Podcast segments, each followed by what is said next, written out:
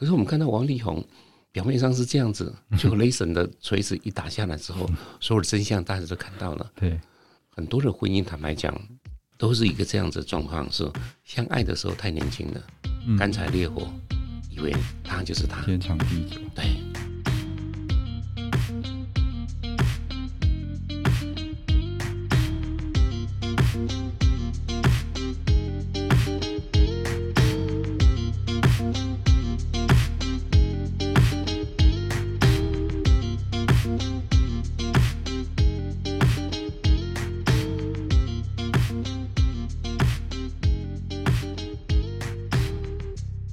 本好书，今天如此，将来也如此，永不改变。Hello，大家好，欢迎收听一本正经。我们今天作家专访邀请到王浩一老师。大家好，我是王浩一。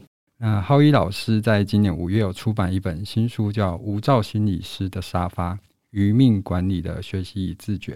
在今年五月是由路出版社出版的。那浩一老师，相信不用我多做介绍，大家一定都有听过。或者是看过他的著作或是节目，那浩一老师书写的范围很广，有写古迹啊、建筑、历史，还有旅行跟美食，甚至还有写易经。今天要聊的是新书《无照心理师的沙发》，这本书真的很好看，那我们就聊下去吧。那我首先想要询问浩一老师啊，因为这本书的序的破题有直接写到说，今天是我的余生管理的第一天。那书中老师穿越时空，透过与七位古人的谈心，然后在一些很像是日常的对话中，有领悟到一些余命管理的意义哦。那我觉得这种古人阅览纸上来跟您聊天，这种阅读感受特别的有趣。所以我想请问浩一老师，为什么会用这种与古人说话的方式来呈现这本书的主题？写这本书，即使是已经短的时间呢，大概是两年的时间；长的时间呢，是准备了二十年的时间了。嗯，刚开始的时候写一些台南的历史及建筑的时候，是其实呢，已经发现我就是历史控。接下来之后，又花了十年的时间写了七本易经跟英雄的书，是里面讲的是古老智慧的一些的事情。嗯，因为每一个人或者每一个卦，大概都写的。一万两千个字到一万五千个字，嗯，虽然好像很多，可是谈到他们的一些生平，只是最开心、最有贡献，或者是大家最最熟熟悉的那一段的地方。比方说李清照，然后他的先生死了，嗯，那很多人就不知道他，只能偶尔会看到他的词，可是也不晓得那是哪个时空，或者是在什么样的状况之下他的悲叹。如果你知道的时候，后来因为这个北宋灭亡了，南宋起来了，他逃难了，一个北方人逃到南方，嗯，先生死了，而当时候他们夫妻两个人所钟爱的、收藏的一些的东西，沿路上呢，因为战乱，因为各式的理由，一件一件、一箱一箱、一车车的就不见得，剩下揣在怀里面的这些东西，嗯，生了一场大病，快死了，他弟弟呢要把他甩锅。就想办法，刚好有人好像蛮觊觎呃李清照这个美名，然后呢就把她给嫁了。然后李清照没有挣扎，因为那时候已经病得东倒西歪了。等到身体养好了之后，发现原来呢，今天所改嫁的这位，竟然呢要的是以为他有非常多的这种古册这样的金银财宝之类的。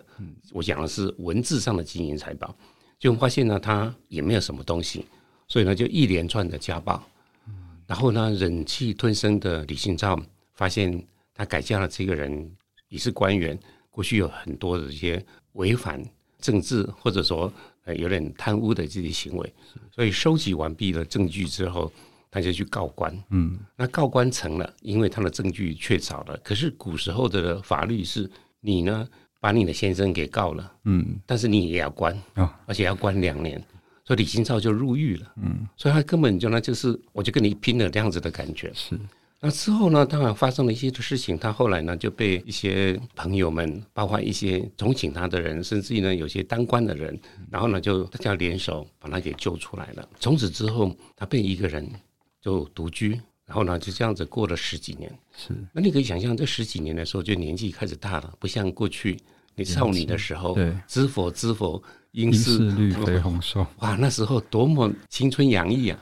可是离婚了，被家暴了，然后各式各样的整个的生命的非常的暗淡，所以他怎么安顿他年纪大的时候，他孤独的生活，他做双居，这个是当时我在写易经的时候没有办法去碰触的，因为跟当时候的主题所讲的是不一样的。当时候讲的就是跟他的先生谈那段呃两小无猜的爱情。嗯那这段的时间跟后来的整个的国难、整个的家破人亡其实是不一样的。对，更何况李清照没有小孩，嗯，对，所以他，没有人陪他，所以你可以想象说，那他的心理、他的状态，他是怎么样子在那样子，不是只有家的问题而已，国难当头，他怎么样子安顿他的灵魂，他怎么安排他的中年？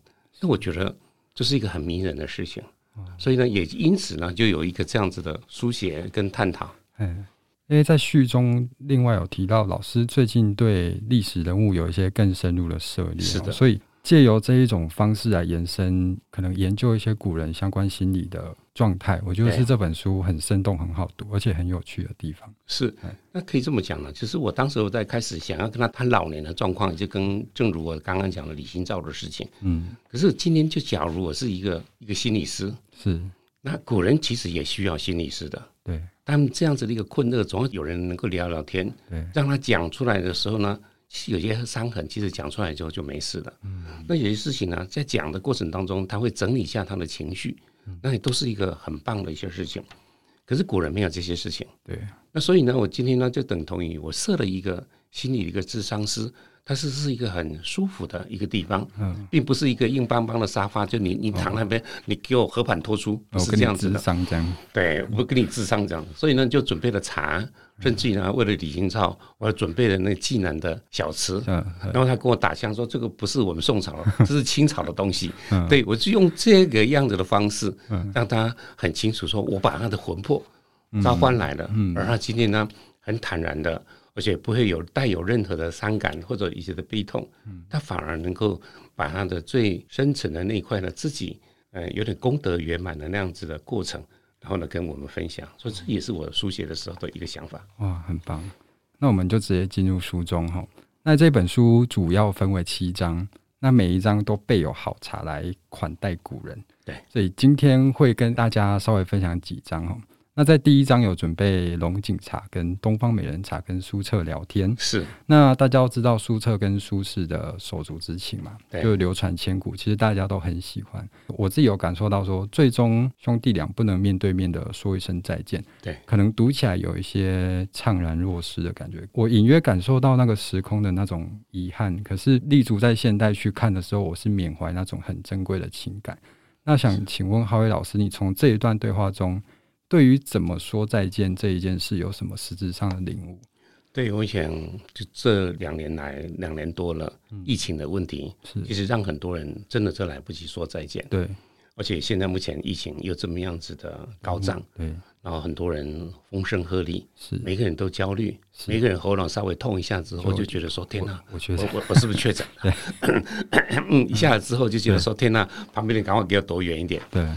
那所以呢，就今天确实是身边的很多的人，可能打疫苗发生状况，可能也因为感染出了情形，我们也没有办法出国了，所以开始会有很多的，不是只有台湾而已，全世界人都在思考，对我怎么样子呢？好好的活我这一辈子，嗯，对，所以对于活这辈子的背后的理由，就是说我怎么样子好好的面对死亡，死亡这件事情，假如我能够很坦然的去面对，嗯，那我觉得。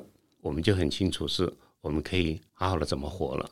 对，所以怎么样子说再见，其实也是讲我们应该怎么样子的用力的、认真的，一碗饭一碗饭的这样子的吃。嗯，像今年呢，三月的时候，大家都在封封年墓。对呀，对我那时候突然就一个感觉说，哎呀，古人真的有说了，今年看到这么漂亮的好花，那看一次少一次。对，你懂意思吧？我懂。我记得呢，我在十天前的时候，有人。有个江湖义士就跟我讲说：“嗯、哦，你会忙到八十五岁。”嗯，那我的意思就是说，我知道说、哦、，OK，我还有三十五年可以忙。嗯，那我今天回头了，十年过了，我发现呢，我剩下二十五年的时间。嗯，二十五年呢，我如果好好健健健康康的，这次的疫情呢，也能够安然的度过。是，那身体保养好一点呢？那我觉得就是说，开始剩下来是明年就二十四年，再过三年之后剩下二十一年、二十年了。所以慢慢慢慢的呢，我就跟我身边的一些过去我所认识的长辈，他们一样，他们开始会有出现一种微妙的潜意识的焦虑。嗯，因为整个面对死亡已经开始在逼近了。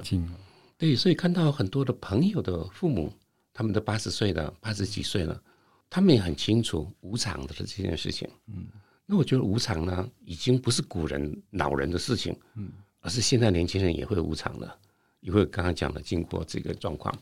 所以透过呢苏东坡跟他的弟弟然后苏辙两个人这么让人家觉得说，哎呀，如果我有兄弟。而我的兄弟也跟我一样有这样子的这么棒的感情感觉，而且是品质。我觉得那真的是人生，真的就是太开心了。所以透过他们两个人中间喝酒、喝茶、吟诗，然后谈生命上的一个状况，还有对整个报效国家这样的一个想法，然后渐渐的呢带出生活的态度。嗯，对，然后怎么样子呢？共同两个说，我们一起来老吧，我们到时候呢一起住。然后到时候埋葬的时候，我们也葬在一起。嗯，所以有一个这样子的一个流程过程，他们并不是要求自己能够活得天长地久，对，而是整个在我们这么棒的兄弟之情之下，那我们能够怎么样子的过这个生活？所以像这样子在喝茶的过程，我那天就想象一个真正的状况，他来到我的工作室，我就请他喝了茶。那我说请喝茶，他马上打枪说。我们宋朝人不是说喝茶，嗯、我们是食茶啊！原来就是我们看到京都在用那个茶道，那个他们喝的是那个吃那个泡沫。嗯，其实后来呢，我就一边写的时候一边开始研究。对呀、啊，京都那个根本就是抄唐朝的、嗯、宋朝的，所以你可以开始呢，就是慢慢慢慢的从外面外围一直一直来开始慢慢静下来，开始谈他的生活，跟他哥哥彼此之间的情感。这个呢是我在写作上面的时候，嗯，当时我不晓得怎么写，可是笔下去的时候，那个笔就会带着你弯弯曲曲的，然后很开心的就谈出他的文学上面的成就，喝酒上面的心得。嗯，刚刚浩宇老师讲的这件事，我们大家现在都会流传一句话，叫做“无常跟明天，不知道谁会先到”，就是这个样子。那请浩宇老师跟大家分享这一章节的后记哈，有讲到关于共老跟那个老友逝去的体会。过去的都是大家族，像这篇里面讲的苏澈，最后他整个呢就变成一个宅男，而且一独居，不是独居，意思说没有跟外面的世界接触，就十二年的时间。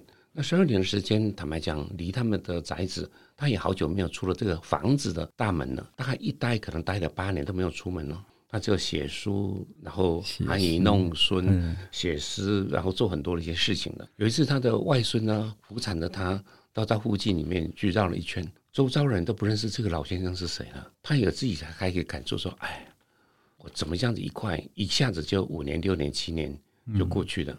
那天他回去的时候心情不好，因为他想念他的哥哥，想念他的好朋友，所以那天他说：“哎呀，我困了，我要睡午觉。”所以一个人的侧睡在榻上。那个眼啊，就面向墙壁。其实他应该是在流泪，想念这些人。可是不能让儿孙辈们担心他的心理的状态。所以呢，就是一个大家庭里面，虽然即使这样子一个孤寂的老人，他们还是能够护持着他的孤寂、他的痛苦，嗯，跟他对兄长逝去的思念的地方。可现在人没有办法，现在人两代，那就可能孩子结婚之后。他也搬出去住了，我们也鼓励这样子的小家庭的方式。如果运气好的话，你们就很小家庭，住着一个很舒适的地方，那彼此之间不要有太多的高度的接触，但是彼此保持了一个很棒的联系跟关怀，然后相聚的时间那个重叠度也不要太长，大家都有一个各自的生活的样貌。可是你老了，你老了之后呢，孩子们刚好正在事业正在起飞，嗯，这时候呢，你开始发现。很多的动作已经没有办法做了，你的肌肉记忆还在，可是没有办法做了。你开始脚步有点蹒跚了，你开始会唠叨了。这时候你跟你的儿孙在一起，正如我们当时候我们会嫌我们的长辈也唠唠叨叨啊，他讲我讲过去啊，谁供谁没给你。好，那我们不要这个样子了。所以呢，共老的概念呢，就是我们以前一直都是一个非常好默契，价值观也一样，经济条件也彼此相差不多。那我们呢，就一起共度远方。我们互相扶持。对，我讲说我的腰痛的时候，对方马上就能够同理心说：“对啊，我现在膝盖也不太好了。”我大概有一个这样子的方式，所以我觉得共老呢，应该是未来一种的趋势。但是有些时候，我们可以一起享受，一起玩乐，要一起共老。有些时候，心态要先想想，我们是不是有真正的内心的精神的品质，彼此能够呃互相扶持的。对。我特别有去查一下这些茶，到底浩一老师用这些茶对应这个古人到底有什么意义？然后后来我想，他其实似乎没有特定说什么人一定要配什么茶，就是可能在那个情境下适合这个茶品。那龙井茶就是它带有一点雾色的翠绿色的那种对那种感觉，然后香气很浓郁，我就体会到那个情境，就是在言谈之间，可能就是有不断有蒸汽啊茶香这样冒出来，就有一种。他们的那个时空下的感觉，有一种泼墨山水幽冷的感觉。那东方美人茶却是有一点悠悠的果香、蜜香，是，所以就好像又冲淡这一点苦涩，这样子来映照出苏澈那种跟哥哥千山万水的那种思念之情。我觉得带这两款茶来跟苏澈聊天是非常适合的。对，你刚刚讲到茶，我也打岔一下，其实我就七个人，七个茶其实都是非常精心设计的。哦。真的有特别挑过，真的都有特别挑过的。嗯、像里面有提到一个左宗棠，是。左宗棠呢，四十岁的时候才开始真正有点发光发热。嗯，之前开始他种茶的，他种的就是他那个整个当时候要请他喝的那个茶，哦、希望他回归到那个最准备书生下山的、嗯、的想法。那到后面第四章，我想分享一下、哦、第四章冲泡的秋天刚杀青的菊花茶。还特别添加一点冰糖，来跟唐代的名诗人王维来畅谈隐居之美。那我们前段有谈到一些疫情可能造成不同样貌的冲击，哈，从台湾看向全世界。那我们似乎好像生活就这么被停止住了。可是这也好像给我们每个人的心里都带来一种找寻新生活的契机。那现在就是科技发展很快速啊，我们可能没有办法效法古人，真的就辞官隐居在山林里。那我想请问浩一老师，你在跟王伟聊过之后，你有体会出什么现代半隐居的指引吗？这个其实我现在在过这样子的生活，对，所以整个因为过这样子的生活呢，所以对王伟以前也过过这样子的生活之后，特别情感一种的连结在。嗯嗯。那为什么的状况之后，我早就向往类似这样子的生活了。是。那刚好因为最近几年呢，有很好的机会，我常常可以住在台东都兰。然后呢，那个地方呢就隐居在那个地方，所以我现在很会种苦瓜、小黄瓜。整个今年的冬天，番茄收成的非常的好。那现在葡萄架上面，我刚刚算过了，大概有三十六串，希望好好的，而且用网袋把它保护起来了。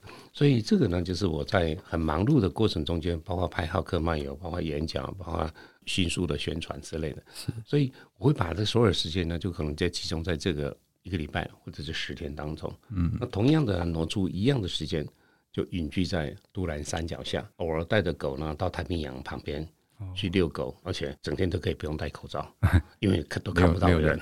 所以看到王伟当时候在他孩子死了，年底的时候太太也死了，对，所以他开始呢吃素，开始呢进入了进入到佛教禅师，那我觉得说天哪，他的生活应该很多人向往。对，所以我现在也可以很骄傲的讲，我现在生活方式，有很多人在羡慕当中的。对，所以呢，也因为有一个共通性，所以我开始呢，就有一种特别的去问他的，当时候过那样子生活的时候，他的内心的转折点，怎么样子乐在其中。他很特别，他比我还认真呢，他吃素，对，然后呢，他下班之后就烧了一个香，然后自己呢就在那边念佛。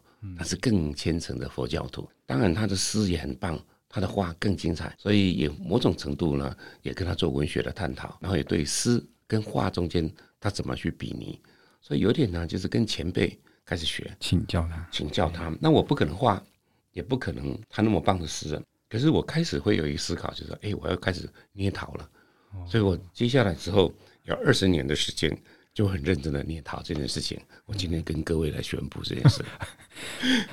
老师前一阵子有出过一本书，叫《节气食堂》，就是对对，其实半隐居这种有一点开始务农，就是做一些农事这件事，其实老师已经有一点心得了。对，因为当时有一个想法是，大概六年前的时候拍《浩克漫游》，那次到骊山下大雨，所以我们工作停下来，就看着远处的雪霸，然后呢云飘过来，有些的农田。那我那时候突然安静下来的时候，觉得说：“哎呀，王老先生有块地，咿呀咿呀有。”所以我将来要写一本书，所以我开始跟土地之间的关系。年轻的时候很小小的时候，我们家是农夫，可是自己从来没有这个经验。嗯，但是看过，或者呢，身边的长辈们是这样子一个身份。嗯，所以开始年纪大的时候，我想说，哎，写作，而且属于这个领域的方面，这倒是还蛮吸引我的。哦，不错。那我们承接上一题哦，因为第四章还有最后有一句话叫“半隐半忙”，你必须要忙碌才显得出空白的珍贵。这句话其实有蛮直击我的内心的哦，因为大家现在工作真的很忙，我们可能需要仰赖一些外在的刺激来填满我们下班或者是休闲的时间。可是如果又太犒赏自己，太享受，在别人的眼光下，我们好像又显得太不努力了，太享受了。所以，我们可能就在现在的生活中有一些迷失。那我们都知道，浩一老师，你本身热爱钻研很多知识，请问你在空白跟忙碌之间，现在有取得什么平衡？应该先这么讲啊，很多人到花莲、到台东，然后待个两天、三天、五天、一个礼拜之后，时间的迟早，很多人就会说：好山好水，好无聊。无聊。对，那为什么地方呢？就是他没有办法真正的享受静下来。停下来那样子的一个方式，他不晓得呢，可以呢找到阴凉处，看着太平洋，可以发呆一整个下午。对，他的心呢，只会这边划手机而已。他真的是还在吸收外面的资讯，他没有办法享受描绘眼前的这些的绿草。那刚刚那个狗狗这边跑来跑去的那样子的，嗯，很纯真的那样子的感觉。是，所以呢，我觉得呢，就是第一个呢，说你一定要这个能力，而且真的啊，不是把它放在那个很风景很棒的。好山好水那个地方，就真的你在就在度假，或者是感受生活了。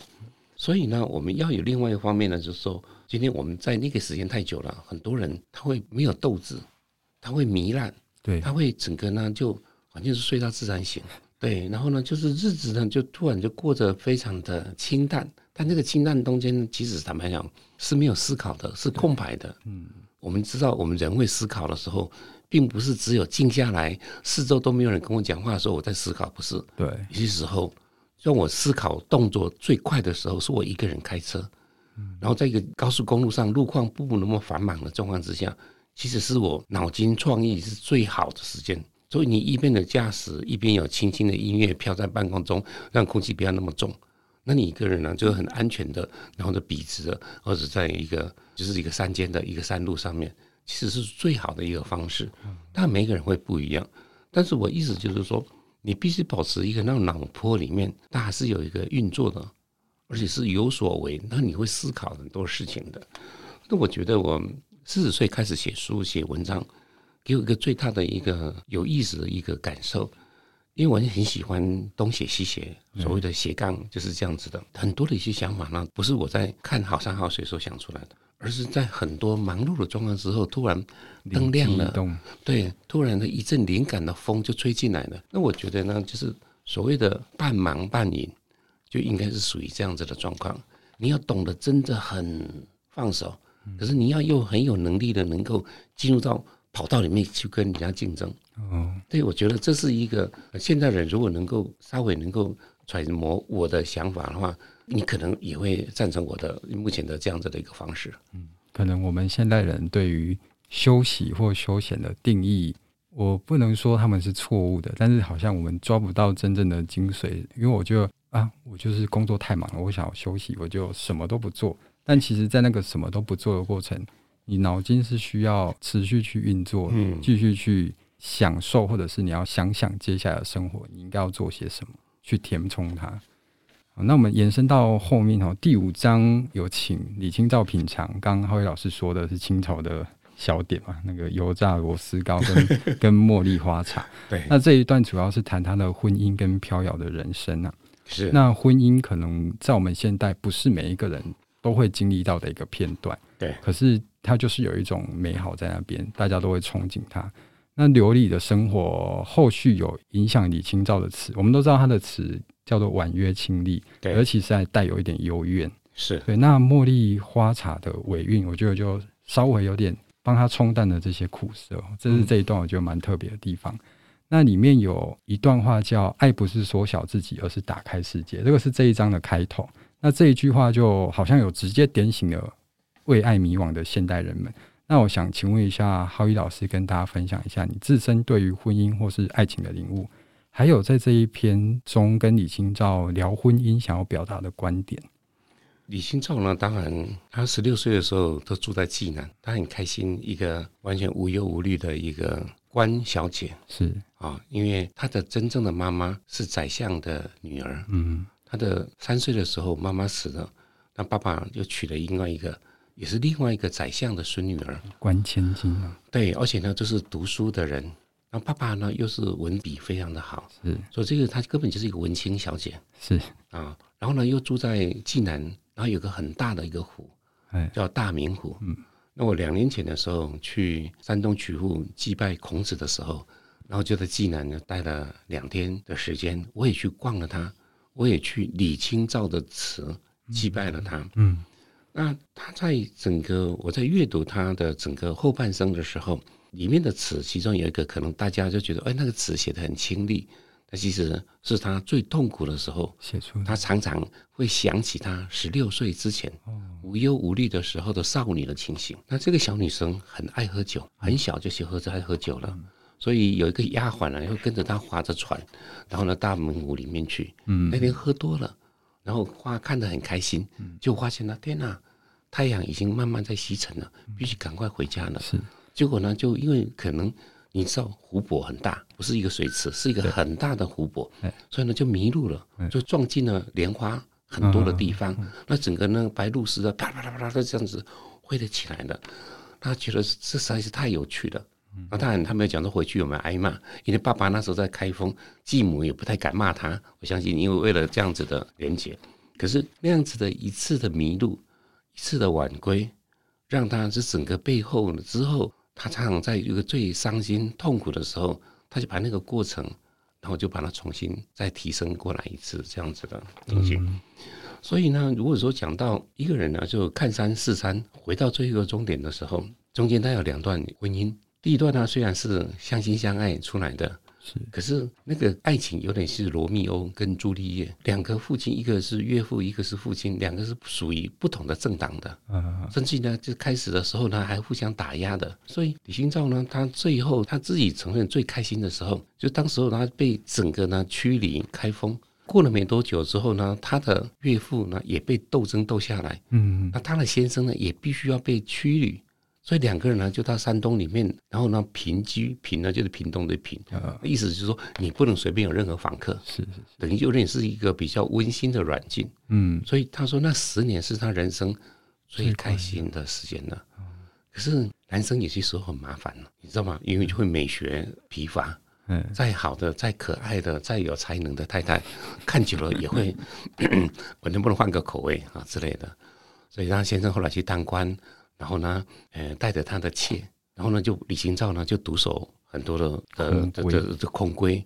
最后两年三年过去了，李清照的闺蜜跟她鼓励说：“你一定要去找你的先生，嗯，否则可能这个远距离就就会就会会没有了。”嗯，所以他就去了。去了之后，先生就骂他说：“你为什么来？不是叫你待在老家吗？”他就环境就是这样子，你给我走，哦，给我赶回去。他他不走。后来自己收拾旁边的一个柴房，住下来了，在里面就这样住下来时候，他自己写了一句话，他说：“这段时间里面，安静是我最好的朋友。”你说说，天哪，一个才女委屈到这种程度了。嗯，那最后当然他的先生也后悔了，也反悟了，也重新再爱上她了。这样子是这段的婚姻，可是先生后来得了恶疾，就死在他的怀里。嗯，而且整个国难在逃难的时候就这样子的。对，所以。整个后来又一个不堪的一个婚姻在那边，所以我透过了他的，可能很多人只为他的词而已，对，原来不晓得他遇人不淑，是一个他就是很多以为就是从此之后过着幸福快乐美满的日子，其实完全不是，是一个很悲惨的，可是他又很坚强。他透过一个包装过的他的词，其实你就觉得哦，好美哦，好棒哦，就这样子而已。可是他的很多心酸，他的泪水是是往肚子里面吞的。所以我想说，透过呢介绍他的婚姻跟他的独居，而且如果男生独居是一回事，如果是像他这样子独居，在国难之下的独居，又不是在你熟悉的地方，而是到南方，到了金华那个地方，一住就住了十年。如果你在认真的整个回过头来，他把他的先生当时候写的一本书，然后呢重新再整理，也写了序，再重新校正，这样子一折腾下来，又十年就过去了。嗯，在这个时间当中。他听说，哎呀，金华这边的有一个湖泊啊，春天到了，听说很漂亮，我应该也去走一走看看。可是，在还没去之前，就说，哎呀，在那边泛舟，我的愁这么重，他载得住我吗？哦，哦，所以你就知道说，天哪，他在整个的生活当中是多么，就是那个愁苦啊，他是他举重若轻的一种表达。那我觉得说，我们如果跟他比起来，我们的婚姻，当然现在的人婚姻可能相亲相爱，十指交扣。可是我们看到王力宏，表面上是这样子，就雷神的锤子一打下来之后，所有的真相大家都看到了。对，很多的婚姻，坦白讲，都是一个这样子的状况：是相爱的时候太年轻了，干柴烈火，以为他就是他，天长地久。对，可是回头时间久的时候，磕磕碰碰，两个人成长的速度指数。方向都不一样，生活的撞击，还有整个责任的分摊，其实都不太一样。久了久了之后，或者有别的吸引，或者比如说刚刚讲视觉的疲劳。最近想想看，你娶了林志玲回家，三天三个三年之后，搞不好美学疲乏也说不定啊。嗯、这个事情呢，就是现在是这样子，古代也是一样的如此的事情。所以我觉得说，说回头来再来透过他的故事，而且他这样子可以安静的、静静的。然后来谈当时候他的痛，他的日常，给现代人，可能你在婚姻中载浮载沉的人，应该又有点体会吧，这样子。郝宇老师的刚刚用词很婉转，我觉得好有趣，美感疲乏，这个蛮有趣的。因为我自己也很喜欢李清照跟苏轼啊，这两位分别是我最喜欢的宋代文人。我们不论他的作品是怎么流传的。我们在他们的身上就是可以看到很值得学习的人生态度，像刚刚郝伟老师讲的，李清照，我们大家看起来这么漂亮、这么清丽的句子，结果是在那种心境下写出来的，所以我就特别喜欢这本书，借由这种对话，然后交换意见的写法，把你的提问跟他们的思想这样穿梭，呈现在读者面前。我觉得我们现在这个时代看似很幸福，然后科技进步，可是我反而有点羡慕起他们那种苦难中的豁达。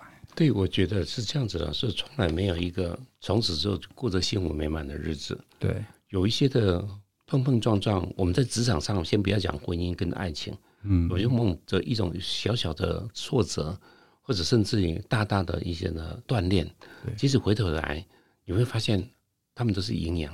哦，他们就是养分，是对。当时候的付出好像似乎没有什么样子的意义，可是回头头来，当我们到某一个阶段的时候，说啊，老天，这个剧本写得真好，让我有那三年呢，在那个公司宛如火坑般的，然后呢，在之前呢，跟那样子的感情呢，宛如粪坑般的。嗯，当你有这些东西的时候，当然就觉得说老天不公平。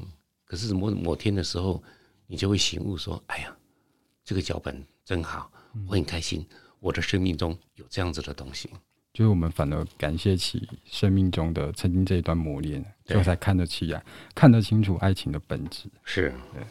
那我曾经有看过浩宇老师，你有一段访问哈，那也在其中有说到，最后一天在那之前，我们应该要怎么活，而不是研究要怎么死。那我们在现今比较太平盛世的现代，对比以前那种动荡不安的朝代。我们现代人对死的态度好像更有一些烦恼或者是忧心。那请问浩宇老师，你怎么看待现代人面对生死的观念？对，我觉得应该是不是忧心，应该叫恐惧。对，因为我就开始呢，年纪开始中年的时候，那我身边的长辈已经开始在老。后来呢，私下呢或者间接的时候，发现他们呢已经对死亡、对黑暗、对一个人，甚至于对下午。下午啊，嗯，因为下午时候就开始要黄昏了。黄昏了。比方说，你今天跟长辈说：“哎呀，我们一起去吃饭。”你约中午可以约得成，晚餐绝对约不成。一个心境上的感觉，因为天是暗的，嗯，黑的。他们是这种潜意识或者无意识，已经会害怕这些事情了。所以，如果你不懂自己，你会被你的这些的驾驭绑架的状况出来的。嗯嗯、那很多人呢，是对生死这件事情来讲的话，他是一个非常忌讳的、进口的，对，怎么说的？那所以过去的人，他可能顺便就看到，就是说，好像时间到了之后，嗯，死神就会来敲门了。对，这一敲门的时间，假如我今天不谈这件事情，他好像就会路过，忘记来敲我的门。嗯，有些人就会有一种侥幸的、潜意识的做这个事情，所以每天的日子呢，就在躲这件事情，而不是来享受生活。对，那我自己呢，就在之前呢，就在高雄医学大学。后来呢，到高雄科技大学，嗯，然后去找乐龄大学分享。刚开始的时候是大学生，后来呢，我干脆把大学的部的课呢就停掉了，嗯，反而去找乐龄大学。是，那很多人跟我年纪一样，甚至年纪都比我长的，所以我就觉得开始去跟他们来谈的地方，就是第一个，你怎么样子去我们那个观念刚刚讲的，其实大家都懂。嗯，问题是，那我怎么享受生活？对，回过头来。他们就傻眼了，所以呢，我就教他们怎么吃日本料理，嗯，怎么去品尝，嗯，从那个筷子怎么拿，从瓦萨比要怎么沾，嗯，开始让他们开始知道，哦，原来生活，原来美食，原来很多东西呢是一个喜悦，是可以去体验的，不像过去打拼的时候只把食物往嘴巴里面塞。对啊，我只要赚钱而已。对对对，所有事情呢就麻木了，即使呢做到一个很棒的一个餐厅，气氛很好的地方。你的脑袋里面竟然没办法静下来，一定要挤出很多的空隙呢，把工作很多人烦心的事情踏在那个地方来。所以呢，当这些人退休了，他们时间变多了，但是不晓得是怎么去感应、感受生活的时候，那我觉得呢，我刚好呢就想到学校去面对的这些。所以我班上呢还有一个年纪有八十三岁的，对，他才会跟我表达说：“天哪，原来我后面直接叫王老师。”因为我教他们整个春天的时候，大蒜就大丰收嘛，云林的丰收啊，便宜的跟什么一样啊。那时候呢，就说现在目前保健食品最好就是黑色的蒜大蒜，黑蒜，黑蒜。我会教他们怎么样电锅，怎么自己自己做保健食品，营养，然后呢又好吃，在家里面营养不太济，然后就把那个电锅给这样子怎么煮了。所以呢，我刚刚讲的就是说，怎么样子有自己清净开心。然后咀嚼人生的能力，是反而是现在，如果你年轻的话，当然很棒；如果来不及的话，至少呢，像乐龄大学，我在开那课，对，还是能够来得及的。对啊，就是与其整天恐惧死神来敲门，对，那你就不如找事情，把这个事情转化成喜悦吧。刚刚老师讲的是这个意思。是啊，哎，我有想到最近。会上映一部日本电影，叫做《余命十年》，不知道郝老师有没有听过？那这一部比较跟书的走向有点不一样，可是我跟大家介绍一下，这一部是男主角何人爱上身患绝症的女主角茉莉。嗯、那茉莉她被宣告她的生命只剩下十年。嗯、那本来茉莉过的是一种，反正我快死了，我知道我十年后最多活不过十年，我要死了，就毫不留恋。可是他因为碰上男主角阿和，就爱情越陷越深，他变成开始害怕失去，怎么办？我会失去这段爱情，我不敢再爱他了。这里面对的余命是知道期限的，可是这跟浩伟老师这本书主要写的主题终老是，我们可能不知道我的生命还有多久，但是我可能步入六十岁后，我可能还有二十五年啊，我要怎么去过？那我想请问浩一老师哈，如果对于知道或者是不知道期限的寿命，分别会用什么态度去面对它？OK，如果说你十年自暴自弃也是一个办法，对。可是当他爱的时候，他反而会一个体贴出来，就是说，最终十年之后，彼此相爱的我们，他会失去的，所以他也开始会不幸福。所以呢，与其不如陷到那么深的幸福的最后的断崖，那我现在不要不要幸福，那就不会有这个事情出来了。那我刚刚听起来好像这个故事是这么来的。确实是有很多人有这样子的一个念头，是。那十年其实是一个很长的时间，对。回头来讲，对对呀，还有很多事情可以发生的。古人会碰到这个事情，其实他们都思考过了。他说：“朝闻道，夕死可也。”嗯，都已经晚上都要死了，啊，早上的时候我可能看到一个书，跟人家一个聪明的一个对谈，或者一个特别的一个领悟。那晚上即使都要死的话。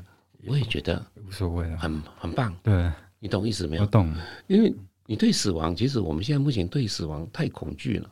嗯，对，恐惧的时候。可是现在目前以我这个年纪的时候，我反而对再生轮回这件事情，我有很大的想象。这个东西，所以只是换一个不同的旅程。那如果你愿意用这样的一个思考它的时候，你等于呢就是从本来搭台铁的，接下来你要换车，准备搭高铁了，那是另外一个人生的开始的。旅程一定到哪个地方，有一站一定会到。那你其实，在到的这个过程中间，左右沿路的风景，你真的何妨静下来去欣赏？那这个东西，你今天闭着眼睛打瞌睡，假装睡，或者呢，假装也不看，就一个人呢纠葛在内心世界，那这个火车也会到那个地方来。所以我觉得选择应该就是一个你自己的一个开关，你来你来决定的。很感谢浩宇老师分享这一段。我就刚有一个回馈是“朝闻道，夕死可也”，我觉得这句话直接回答到这个问题的核心。我在早上直接我就接触到了一个很高深的道理，很棒的知识。我带着这种心境，我就算晚上我就知道我大限将至了，那我得到这个很开心的东西陪着我去。对，这一段回馈我觉得很棒。嗯，谢谢老师，谢谢谢谢各位。这一本书其实真的是相当精彩。我们知道这本书是所谓的中命管理中部曲三部曲的中部曲。欸、那第一本是孤独管，管理，然后是向夕阳敬酒，对，还有新书无照心理师的沙发。那这三本书，大家如果有兴趣可以去找来看哦。里面有很多浩宇老师对于这一个议题的领悟。那今天浩宇老师跟我们分享，就是我在书中我自己没有看出来的东西，就真的非常的精彩。那也谢谢老师的分享。是。那我我用一段苏轼的《定风波》跟大家做个结尾哈，嗯、就里面有写到“一蓑烟雨任平生，是那归去也无风雨也无晴”，这一种面对苦难的豁达，我觉得是现代人都应该记在心中的一种态度啊。那我们今天就谢谢浩宇老师来跟我们分享，感谢给我这个机会跟大家分享，谢谢。好，那我们跟大家说再见，哎，再见，拜拜。